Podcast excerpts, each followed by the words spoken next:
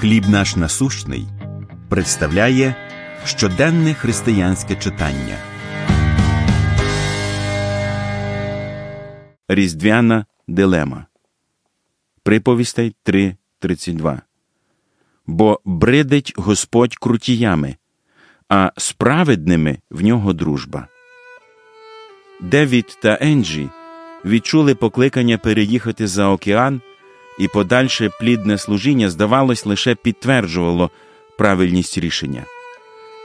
Життя затьмарювала лише одна неприємність літні батьки Девіда були змушені проводити Різдво на самоті. Девід та Енджі намагались пом'якшити самотність його батьків, надсилаючи подарунки і телефонуючи вранці на Різдво. Однак чого насправді хотіли його батьки їхньої особистої присутності. Дохід Девіда дозволяв йому лише зрідка приїжджати додому. Що ще вони могли зробити? Девід потребував мудрості. Третій розділ книги приповістей це короткий курс пошуку мудрості. Він показує, як її отримати, звертаючись до Бога, описує різні її якості, зокрема любов та вірність, а також її переваги, такі як мир і довголіття. Бо бридить Господь крутіями, а справедними в нього дружба. Він підказує свої рішення тим, хто близький до нього.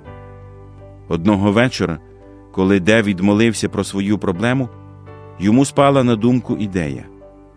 Наступного різдва вони з Енджі вдягли свій найкращий одяг і накрили стіл. Батьки Девіда зробили те саме. Потім, поставивши ноутбуки, вони увімкнули відеозв'язок. Було таке відчуття, що вони знаходяться в одній кімнаті. Відтоді це стало сімейною традицією. Бог дав Девіду свою мудрість. Він любить підказувати креативні рішення наших проблем. З якою дилемою ви стикаєтесь? Яке любляче рішення може запропонувати вам Бог? Помолимось. Отче Небесний, будь ласка, підкажи моєму серцю творче вирішення проблем. Амінь. Матеріал надано служінням хліб наш насущний.